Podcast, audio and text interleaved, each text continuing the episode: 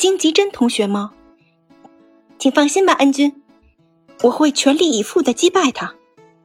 曾几何时，金吉珍还真是小兰崇拜过的空手道高手。毕竟他当初得到的荣誉实在是太多了，在年轻一辈的空手道选手中，他也确实称得上是当之无愧的最强者。只是在与林恩相遇之后，气劲的修行为小兰打开了新武道的大门。他从未想过自己竟然有一天能变得如此强大，甚至就连曾经崇拜的对象。貌似也距离他不再遥远了。在听闻林恩的询问后，小兰没有丝毫的迟疑，眼中透的满满是期待之色。她也很想试一试，自己如今的实力究竟达到何种程度了。而荆棘针，无疑正是一个最适合交手的对象。哦，那就没问题了。至于其他外援嘛，呃，要不这样，中本学姐。干脆你和小兰就组队去挑翻那个综合格斗比赛算了，反正以你们现在实力啊，怎么打都没问题的。如果真碰到打不过的高手，就由我去登场解决。不过我是怎么都不觉得，就凭柔道部还有剑道部那帮家伙能找来真正的武道高手。如今名侦探柯南世界天花板战力力的荆棘针已经不再是问题了，林恩自然不觉得区区一个文化季的比赛。真能冒出什么绝世的高手登场？也正因如此，片刻的思考后，他转头看向种本树美。如今学姐和小兰的气劲修炼已经是入门了，在林恩看来，让他他俩干翻帝丹高中的所有运动社团，那都是绰绰有余的。既然提前知道了那些运动社团的阴谋，索性不如就做好准备，一力破万法，将他们悉数挑翻就算了。我和小兰组队去挑翻综合格斗比赛。林恩这声提议让种本树美不由得为之一愣。这样也行啊！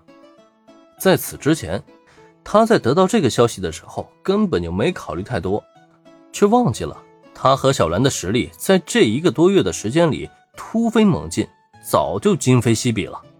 结合两人之力。将帝丹高中所有运动社团踩至脚下，让一切的阴谋诡计都飞灰烟灭，这个貌似真的可以有啊！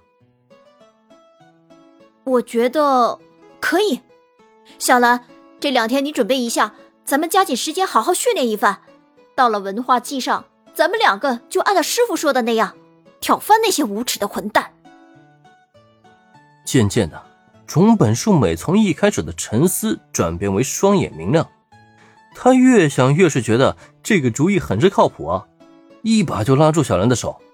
已然是三年级的他，没想到，没想到还有这样的机会重新挑战自己。如果真的能将帝丹高中的所有运动社团全部挑翻，这样才能不负他高中三年的青春时光啊！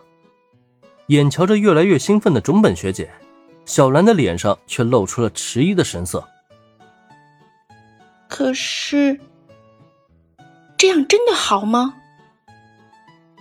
说实话，挑翻各大运动社团，这在如今的小兰看来，好像还真不是什么难事儿。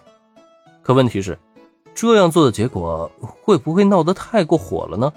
真要要是成了，恐怕今后的运动社团都抬不起头来了吧？不过，对于小兰的担忧，中本树美却根本就不以为意。